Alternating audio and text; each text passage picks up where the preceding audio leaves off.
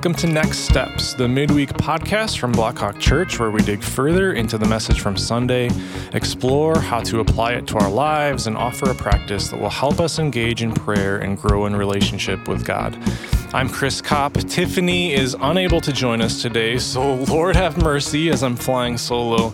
Um, but with me are two very special guests that I'll introduce you to in just a moment. Uh, but first, a little housekeeping to take care of. This past Sunday was the final week of the I Am series we've been in this fall.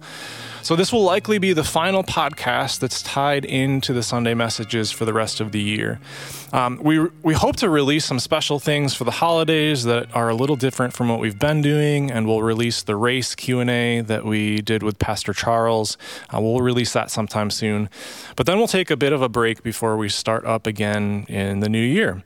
So, we would love to hear from you. Um, if you've enjoyed the podcast, let us know why and what's been most helpful, whether that's the interviews or practices or something else. Um, if there's a way that, that you think we can make it better, we'd love to hear that too. We want this to be helpful for you guys. We want to refine what we're doing so that it's a tool that can help us all grow and more fully follow Jesus. Um, so, reach out to us and email us at podcast at blackhawkchurch.org. All right, well, for today's episode, as we wrap up this I Am series that's been all about the words of Jesus, I want to introduce you to a couple whose lives have been dramatically transformed by him. Because ultimately, Jesus' words aren't just something that we study and mine for little nuggets of truth, right? But the person of Jesus and the good news of Christ, crucified and resurrected, should change everything and can dramatically transform our lives and send us out to reflect his image to the world. And our guests today are perfect examples of that. So, without further ado, I want to in- introduce you to two dear friends of mine who are a part of our Blackhawk family, Tom and Becca Whitney. How are you guys doing today? Doing good. Excited that it's like 70 degrees in November, so can't complain. Seriously. Yeah, doing good except for the complete fear of the cold that I know is coming, but I haven't emotionally prepared for. Something that uh, you guys might not know about Tom, but I do because I've known him for a long time, is that he like waits till it snows to stop wearing flip flops. He's wearing them right now. So so yeah, it's gonna get cold cold soon. Sorry, Tom. Um, so we'll get into more of their story in just a minute here. But for a little context, Tom and Becca met at the University of Wisconsin. Um, they've been my wife Amy and I's closest friends since college. And after they got married, they worked in Madison for a couple years, but have spent the past seven or so years as missionaries in Africa, including Zambia at first and now Angola. Um, so you're not in Angola right now, though, obviously, because you're sitting across the room from me. So what brought you guys back to the States? Yeah, we were not supposed to be in the States right now. Um, uh, just as the, the COVID crisis uh, grew in Angola, regulations changed. And um, a lot of government offices, including US offices in Angola and Angolan offices, closed. And between paperwork and just the pressure of those regulations, um, we really found to be the best option for our family to try to leave the country and get back to the U.S. Um, and by the grace of God, we were able to to find a path back. That's awesome. Um, yeah, I know most of us listening to this are probably mostly focused in on the COVID situation here in the United States. Um, but what was what was that like? What was your experience with COVID like in Angola as as that began to hit? What was life like there before you guys came back? Um, so we live in a small town called Namib, and the government in Angola shut everything down even before the first case hit. So we were on lockdown in our house for I think 10 weeks, and then we could kind of start venturing out a little bit under some regulations. And so, um, yeah, at the end of it, we I think we were kind of on lockdown for about six months with um, only about two trips out to the r- rural areas to do ministry.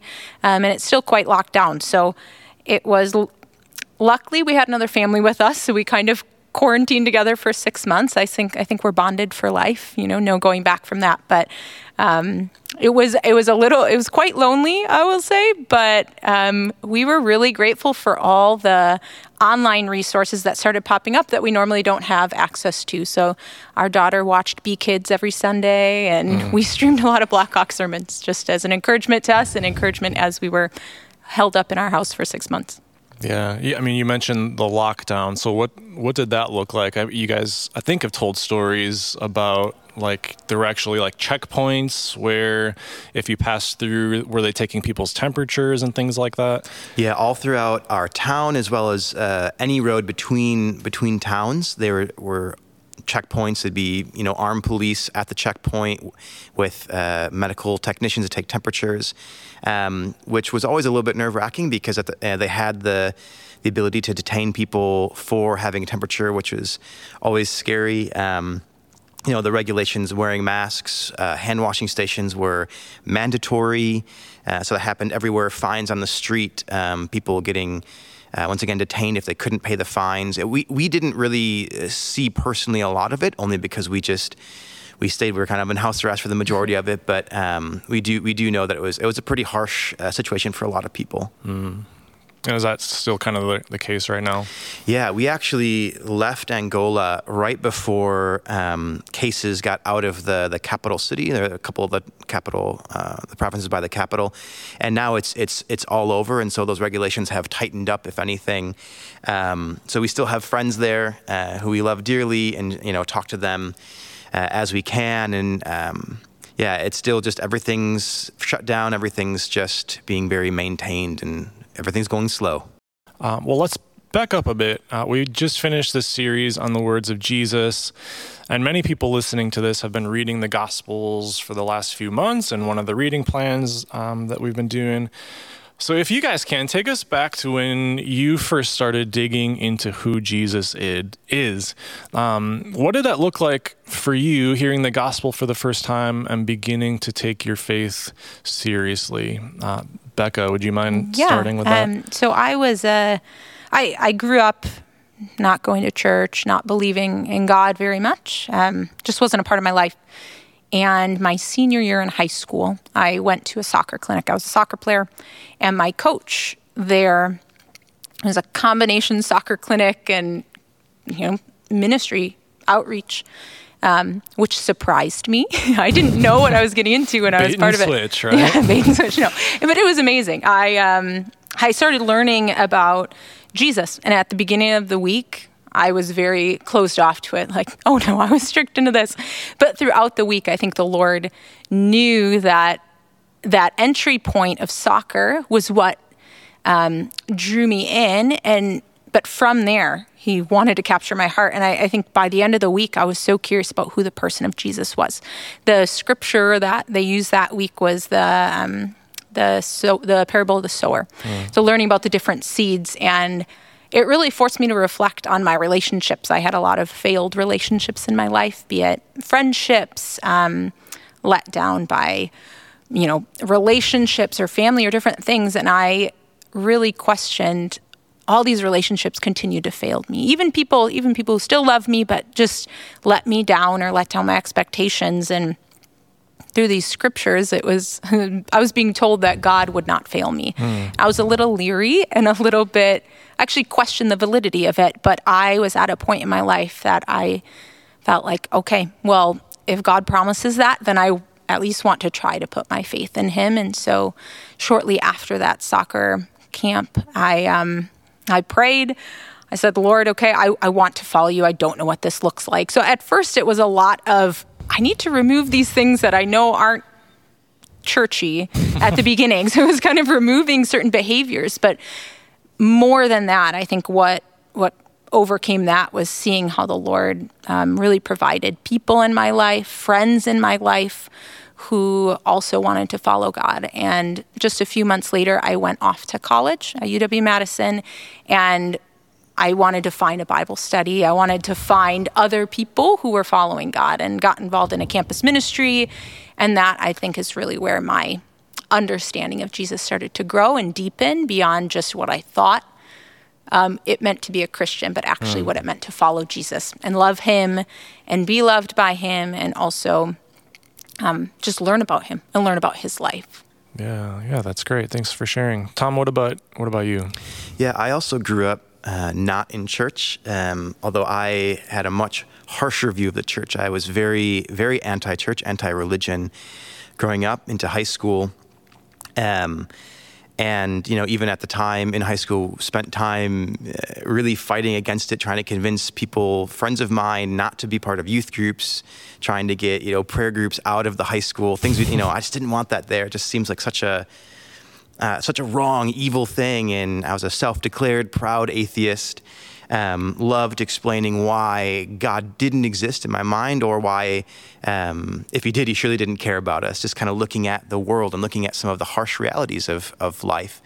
Um, and the, the one thing that I didn't spend a lot of time on was the person of Jesus. Um, I would talk all day about the idea of a creator, the idea of God. Um, but I couldn't really talk much about Jesus. And so I had a friend who challenged me and said, Listen, I understand you don't believe in God, but then who was this guy? Who was Jesus as a historical figure? Who was he? And I couldn't really answer the question well. So I ended up borrowing a Bible, um, really more smuggling a Bible. I was so embarrassed to have it. I didn't want anyone to know that I had it. I hid it in my shirt when I went into my house because I was just so embarrassed that I was possibly going to be reading a Bible of my own free will. Um, and I, I, went to my room. I just started reading the Gospels. My friend had explained that there's these four parts of the Bible that talk about the life of Jesus, and I started to read them.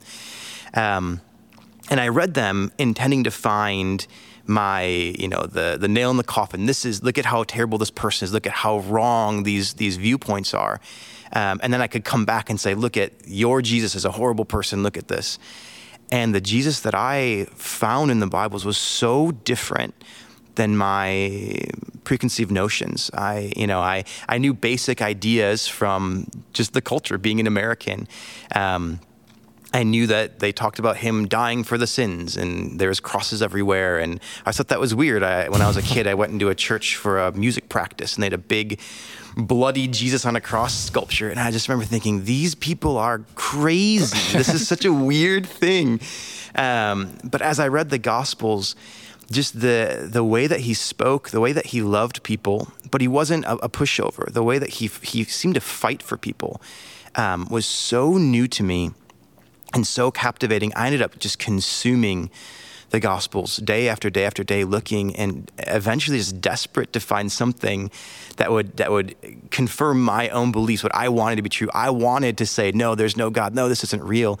Um, but the Jesus in the Bible wouldn't let me do that. Mm. Um, and after a number of weeks, um, I just I, I, I gave up. I, I, turned to God instead of fighting with God. Um, you know, particularly there's a part in one of the Gospels when there's a there's two criminals on either side of him on crosses, and one of them mocks him like I've been doing my whole life. The other side simply said, "Remember me." Mm. He acknowledged him and just asked for a relationship. It was simple. It wasn't a big theological thing, which was great because I had no theology. Um, and eventually I, I cracked and I just said, God, if you're even real, uh, I, I want you. I need you. Um, and my life completely changed. Mm. Wow, that's amazing. Um, so obviously, a lot has happened. A lot of life uh, has occurred that you go from that moment of like Jesus, if you're real, and, and just kind of um, wanting relationship to now you've like picked up everything, sold everything, moved overseas to do ministry. That's a pretty big change from from where both of you guys um, were at. So what what led to that? Um, you go from this place of initially placing your faith in Jesus to uh, you you guys are sold out for him and have completely devoted your lives to, to to God and to telling people about the good news of the gospel. So, what did that look like for you to make that decision to to move overseas?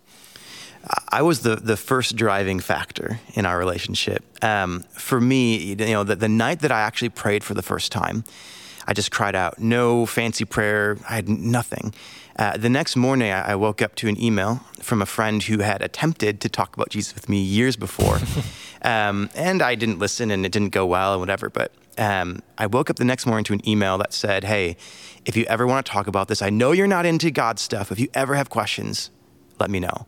Um, and immediately he started to, he answered questions. I had people in my life from 12 hours after going from atheist to believer. I had people in my life building me up, teaching me about the word, answering questions, you know, back to back questions like, who is Peter and what are denominations? You know, things that are just these uh, the whole the whole spectrum of questions you could have coming from a, a lack of understanding of the church. Um, and so uh, I just feel so so blessed by the Lord to put these people into my life. Um, that for me, that they're they're created this burden in me.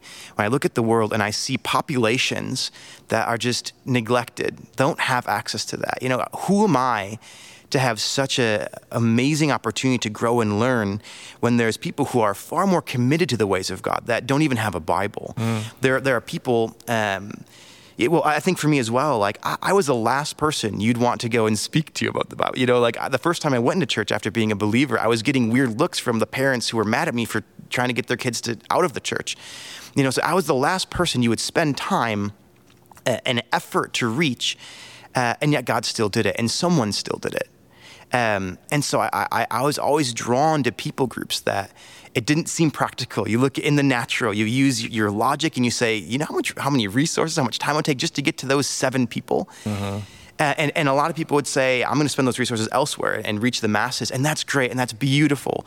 But for me, man, like I, I from the get go, I wanted to spend that week in, in, a, in a dirty truck, you know, sitting in the back in the back of a pickup in the African bush. I wanted to spend that time and that resources to get to those few.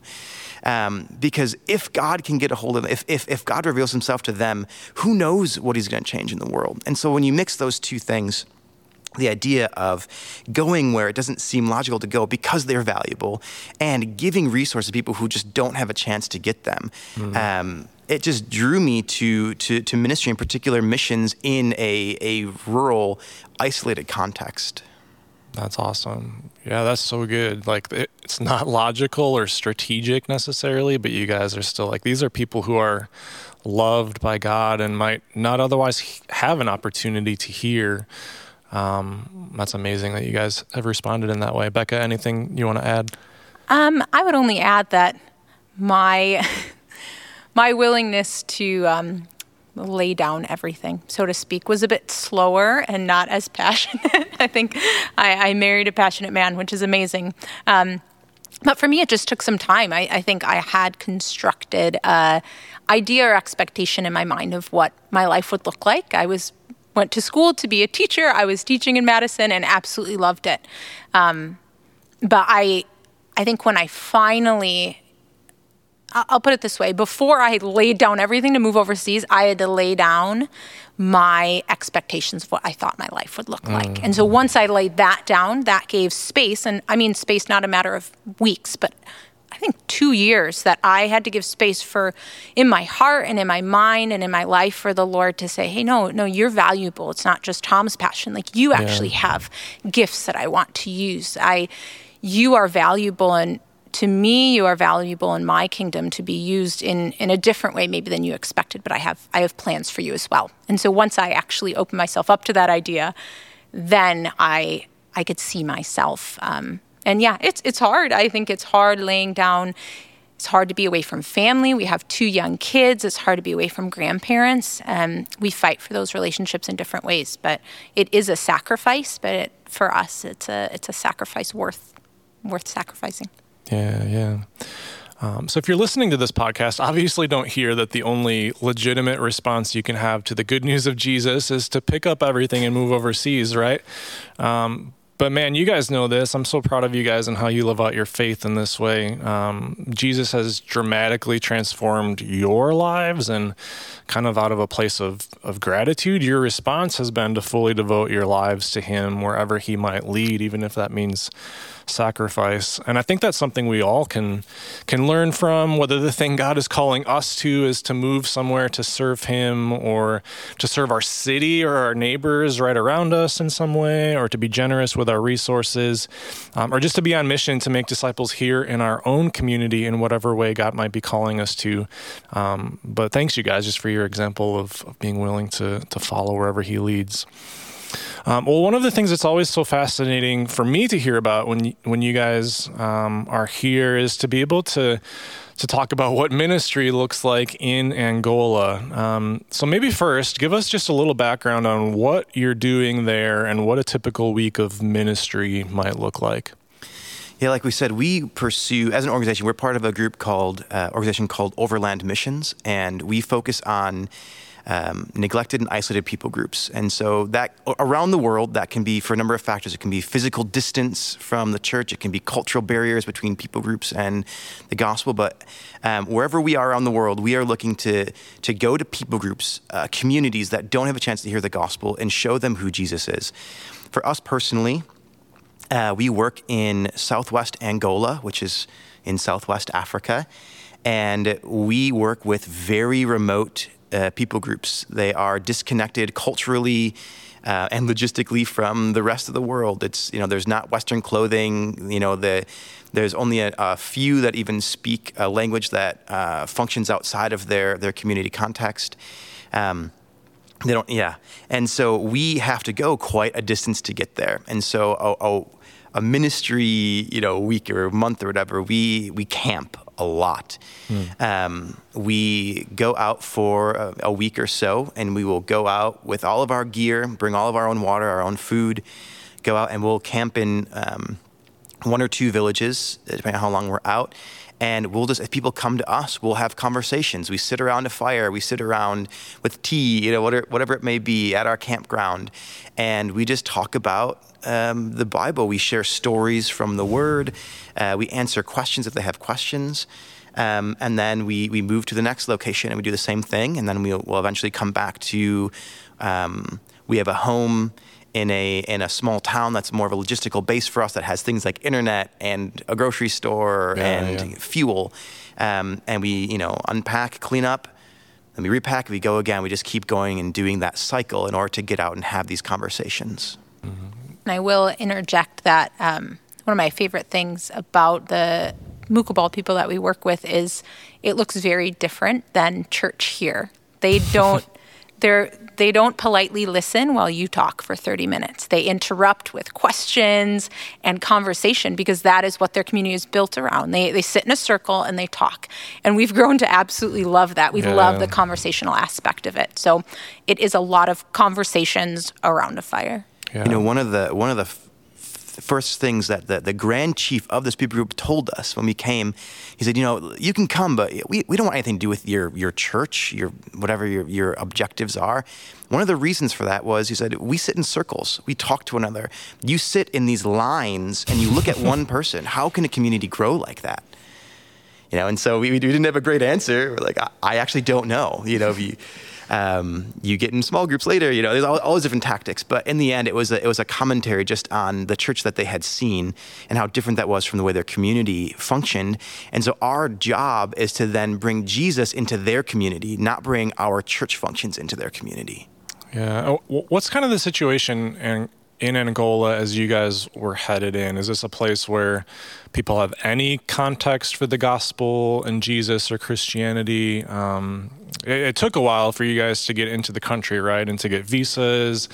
Um, was it civil war that was happening not mm-hmm. long before this? And so there's even still like landmines and things like that. And so it's it's a it's a very unreached kind of area of the world, right? Like, can you guys speak more to that? Yeah, there's kind of two two worlds that function with Angola. Within Angola, there is the the city.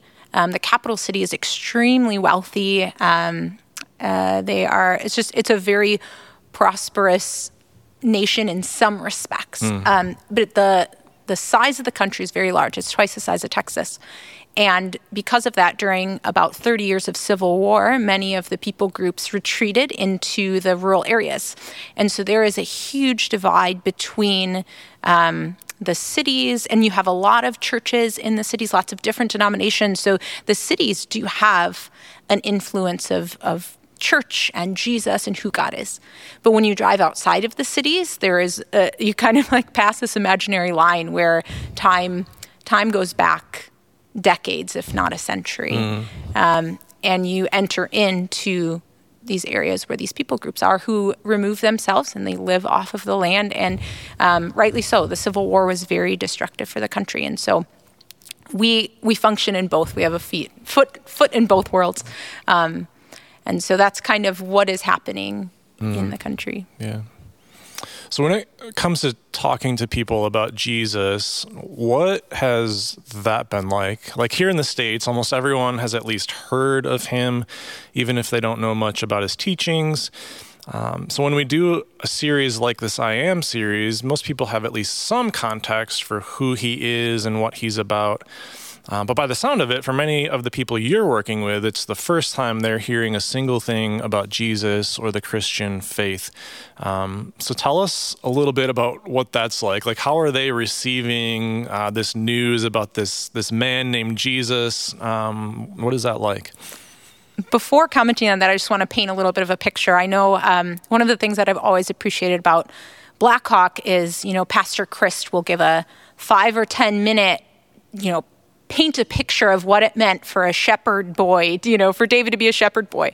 Where we are, it's when we say shepherd, we're talking to the seven year old kids that are literally sitting next to their sheep that they're walking around with. Or when we talk about the woman at the well, the women are sitting there with their buckets of water because they just gathered from the well. So often we joke that we we feel like we're in biblical times because we've kind of gone back into time where this with where time has kind of stopped. There's not Western influences. So that's kind of the context in which we are sitting.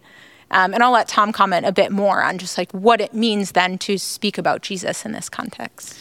Yeah, I'd say two out of three places we go, people have never heard the name before. Uh, so we get very funny replies. They'll say, "Oh, uh, Jesus, Jesus, uh, is he a politician? Is he is he with the government?" if no. only, right?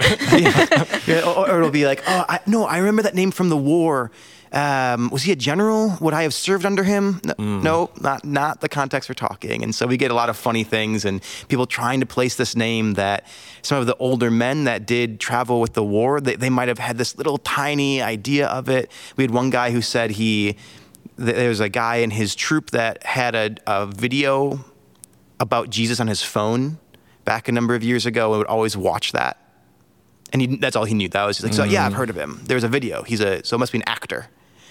But yeah, as far as um, what's it like to, to show, show Jesus? It's a very different world because um, we're starting we're starting from scratch. They've never heard the name. They've never they've no uh, theological construct that we're building on. We just have to go in and start speaking. Um, and I will say one of my, one of my favorite stories uh, kind of shows the way that the people respond to the message, it's so fresh, it's so new. Um, we were in an area, and there's a woman named Kangongu, who's now a good friend of ours. This is years ago, and we just started sharing about about God. And, and she, she, knew absolutely nothing, never heard of Jesus. And so we started at the very beginning and we shared the story of Adam and Eve. And we got to the part of the story where Eve takes the fruit and, and eats of it and bites into it. And she stood up in a, in a, in a rage. How can she do this? She was physically upset. She was moving her body and shouting like this fool woman. Why would she do that? She had everything perfect, you know. And there's this, there's this shock mm. as she gets up. And so she, she calms down and we continue with the story. And God removes them from the garden. And her face just like sunk. And she, all of a sudden she gets this, she interrupts me and she says, Wait, so if they were the first people, then if she wouldn't have have done that, would we still be in the garden? And this is coming from a woman with a very harsh life. I mean, they live in the desert. It is barren. It is hard to find water. Food is scarce. They spend they're, they're semi-nomadic because they they just move wherever they can find grazing grazing grounds for their cattle. It is a hard life, unlike I think I've ever seen. Um, and so she's thinking of her own existence in this story, this this world that we just painted a picture of, of the garden. And she says, you know, would we still be there? And, you know, my, my answer, you know, the simple answer being, well, without sin, yes. Uh-huh. Had no one sinned, we would be there. And her whole face just dropped and she sat down. I mean, dejected. And her words were, so there's just no way back. Mm. You know, and that's the place that we get to say, well, actually, let me tell you about a guy named Jesus. Um, we get to, to speak this hope into this this blank canvas of of a complete understanding that yeah the world is broken the world is messed up there is hurt And if only God would do something, and that is the place that we can say, He actually did. He became man, He died, He gave His life for you to redeem and to actually change things, to transform us. Um, and you know, I, I, can't I can't even imagine, to be honest, being in a situation in the U.S. or most countries where I would tell the story of Adam and Eve, and there would be complete shock or confusion. Right. They're just such a known. They're they're almost like like folklore now. Everyone just kind of knows them. Um, so being able to talk about Jesus in that context uh, is an honor. It's a privilege. It's a beautiful thing. Um, and, and, yeah, and we we've told about Jesus, and she accepted him right there. You know, she was so excited that God had done something, had mm. done not just something, everything for her, for them. Mm. That's amazing. It, it, like we sh- we should read the story that way, right? Like, oh my gosh, this just happened in Genesis three in the fall, and like, what what are they doing? And um, and then being dejected, but also so hopeful when we hear about Jesus. But we've just like heard the story so many times that it kind of loses that punch. Um, maybe along a similar line, what are some ways that as you have communicated the gospel to people um, that that the good news is particularly good news for them in a way that like we might not think of here in America. So you're talking about this woman who like has a really hard life and the good news is that it's not always going to be this way that God has created a way for restoration and, and new life and all of that kind of stuff. Are there other ways or just like things that they see in the gospel that it's like, man, they just like light up with with joy or with life because of, of what's true of God's promises? Or what do you guys think? I think one big thing is the idea of being known by a greater power is mm. a huge thing. I think back to even in Zambia, we saw this a lot, but it, for those that even have a spiritual belief, a lot of the people we work with, um, they just they don't have energy to think about things beyond the, the, the practical and the physical. But you know they have this hierarchy of there's you know, there's humans and above them there's like the the elite humans above them there's the spiritual beings and it kind of works way up like a pyramid.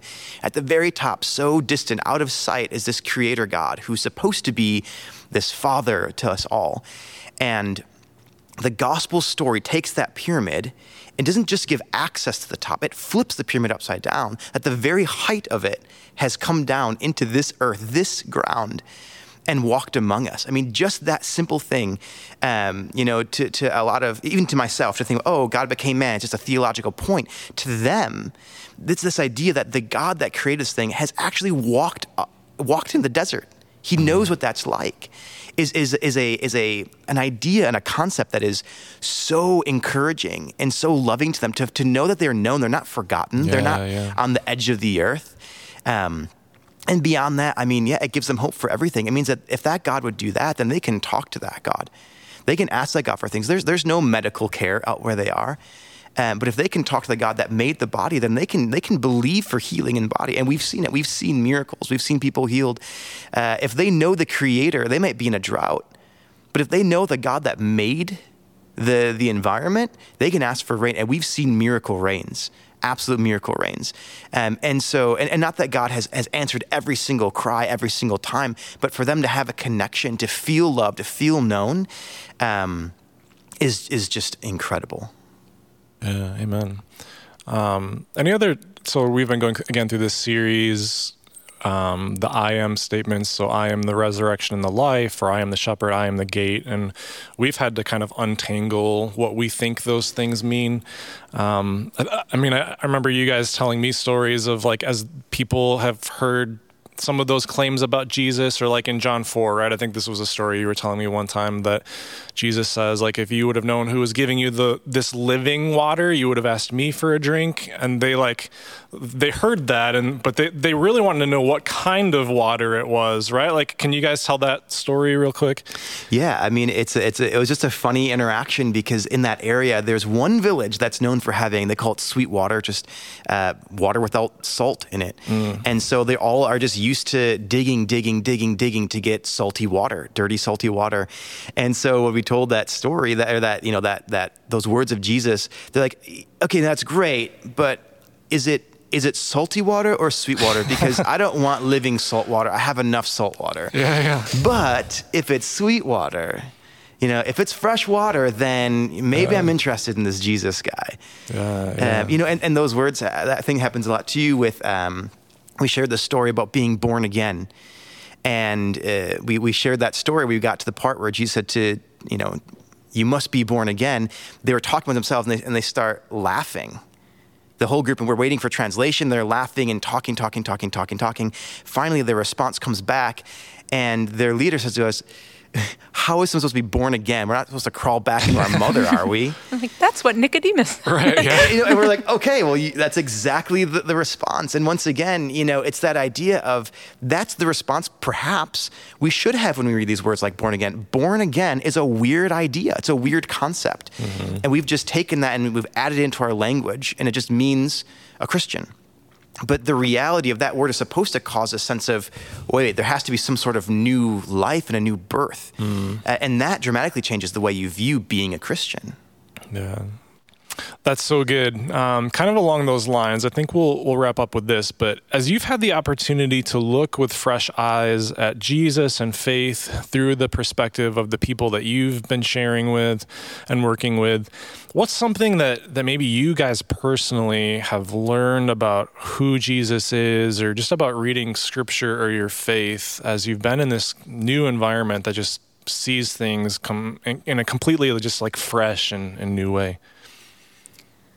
I think for me, um, we've been living in Angola for four years now, and we've gone through a lot of different seasons of of ministry and of life and re- of relying on on the Lord and really relying on our relationship with Jesus for for our own lives and for our ministry. And I I think the thing that I continue to remember and through all these conversations is it's never too late or i can always go back to uh, to take uh, what's a simple song of like going back to your first love is no matter how far or how distant you are and even as someone i think sometimes people look at us as like well you're the professional christians. You're missionaries. That's like that's like real big deal christian stuff there.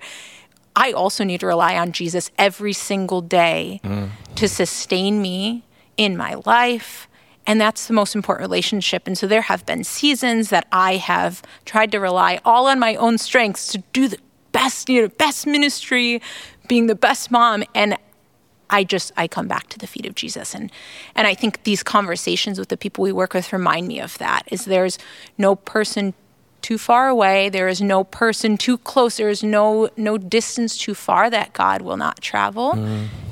to love you. And I think that is what I want to hold to and something that I will carry through the rest of my life is that at any point in any season, I can come back to the feet of Jesus simply by saying, God, I need you. Yeah. Jesus, thank you for this relationship. Yeah, so good. I think for me, uh, the, the context that we get to, to live our ministry out in helps me keep the core of the gospel the focus um, and not just uh, the focus like I keep remembering it, but it, it allows the core of the gospel to be the main thing that I like I climb after that I, I, I long for. Um, it's so easy in, in, in an American context, you know, while we're here and, and that, that there's so many resources that you can say, okay, I understand Jesus died for my sins. He died to give me new life. You check that off because I understand that and I know it. It's a known theological concept. And you start to get into the weeds of these things that are important to think about, but aren't the core of what God did. Um, when you can go back to this idea, this, this unrelenting passion of God, that He gave up everything to, to purchase you back, to purchase me back, that there is nothing we could possibly do to make God love us more. He's already shown us that, and that that love motivates us for everything. You know, you can stay there and, and you can be satisfied being someone who, who loves God, being a lover of God. You can be satisfied by the love of God. And your, your ministry can be motivated by God's love for other people because of that sacrifice and that, that new life, that new creation that He births in us. I think for me, it just makes it so easy to stay real in my life that it, it, it cannot just become a story because I'm not going to cross the world and sit in a truck for, for hours to tell a cool story about a guy dying and coming back from the dead. But if there's a real God who actually became flesh for us on our behalf, gave up that life willingly to transform us, to breathe new life, real new life, not just a new perspective, but an actual new life into us, and that's available, I mean, that is something that will keep me motivated. Mm. And I, I can, I will cross the world to, to share that. I will talk to anyone about that. And so when the motivation stays there, I think it just, it helps my ministry flourish, helps my life flourish, helps my worship flourish. When we stay, when I stay there, it just keeps my connection with God uh, in my head and in my my heart and my soul. It's not just this this thing I want to read another book. It just makes me want to be with God. Mm. Amen. Uh, man, we should just end with that and cut the, cut off the episode right now. So good. Um, but for the sake of wrapping things up and being professional, I guess um, I know that there are so many people here at Blackhawk that know and love you guys and are for you. Um, so we'll we'll be continuing to pray for your family. And if you're listening today and have never met Tom and Becca before, um, by all means, send up a prayer or two for Tom and Becca and their kids, Izzy and Griffin. Um, but real quick, is there anything specific that we can be praying for you guys as you're in kind of this season of waiting? Um, I think the prayer request for our family would be um, to pray for the logistics of, logistics of us getting back to Angola. Mm-hmm. Um, because of COVID complicates everything. Um, our visas are going to expire at the end of the year, and so we will have to go through a, a long process, hopefully not too long process, hopefully miraculously short process of getting mm. back into the country and getting visas for our family. So that's immediate. Um, and I think secondly, pray for our our people in Angola, all of our um, friends and our relationships in the ministry there. They are isolated and distant, and with COVID spreading in the country, um, they are a very vulnerable population. So just praying for yeah. their health and their safety and protection over them. Yeah. And I'm going to throw out some names for the Blackhawk community of our Angolan colleagues just so you can be praying for them. I'm, I'm counting on Blackhawkers to be praying. Um, there are two Angolans that are key, key uh, men in our, in our ministry. Isaac and Verissimo. Pray for them. Um, it's, it's, it's a hard place to be right now, and they, they are committed to moving the gospel to anyone that, that, that is willing to hear it. And so be praying for them to keep them safe, to, to keep them uh, mobile, and to give them opportunities to, to share who Jesus is with anyone and everyone. Yeah. Awesome. Um, well, thanks so much, you guys, for yeah. stopping by and, and joining us today. Um, really fun having you. It was a joy to be here. Thanks. Well, as we wrap up this series, I want to encourage you to look back. Uh, maybe you only got to catch a couple of the messages, maybe you saw all of them, but regardless, think about this.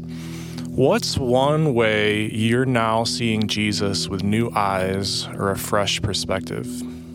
Take a moment to reflect.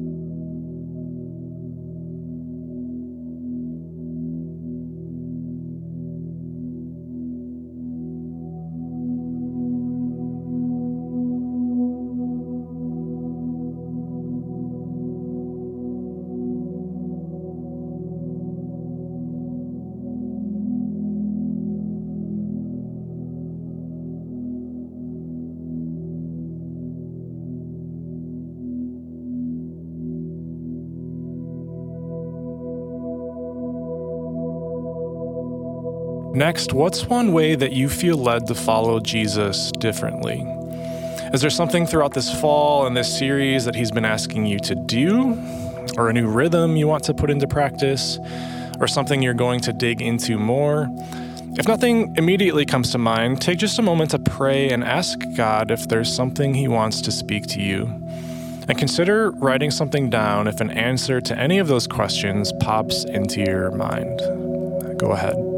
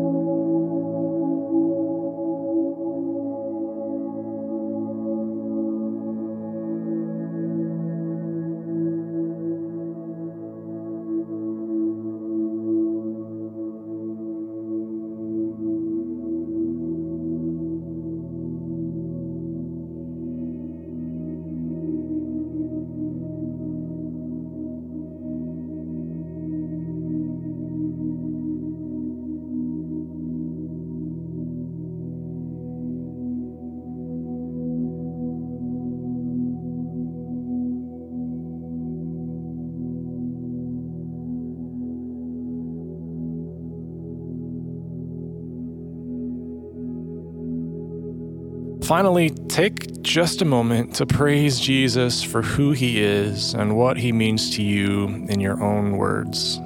Go ahead.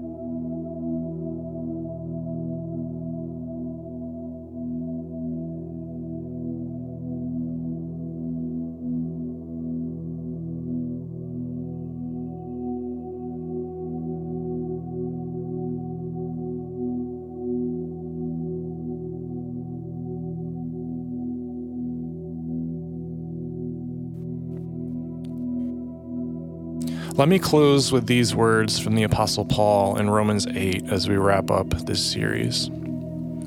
Who shall separate us from the love of Christ? Shall trouble or hardship or persecution or famine or nakedness or danger or sword?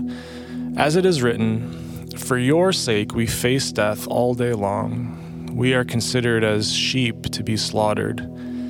No, in all these things we are more than conquerors through him who loved us. For I am convinced that neither death nor life, neither angels nor demons, neither the present nor the future, nor any powers, neither height nor depth, nor anything else in all creation will be able to separate us from the love of God that is in Christ Jesus our Lord. And all God's people said, Amen. Well, thanks for listening these last few months. Have a great week, and God bless.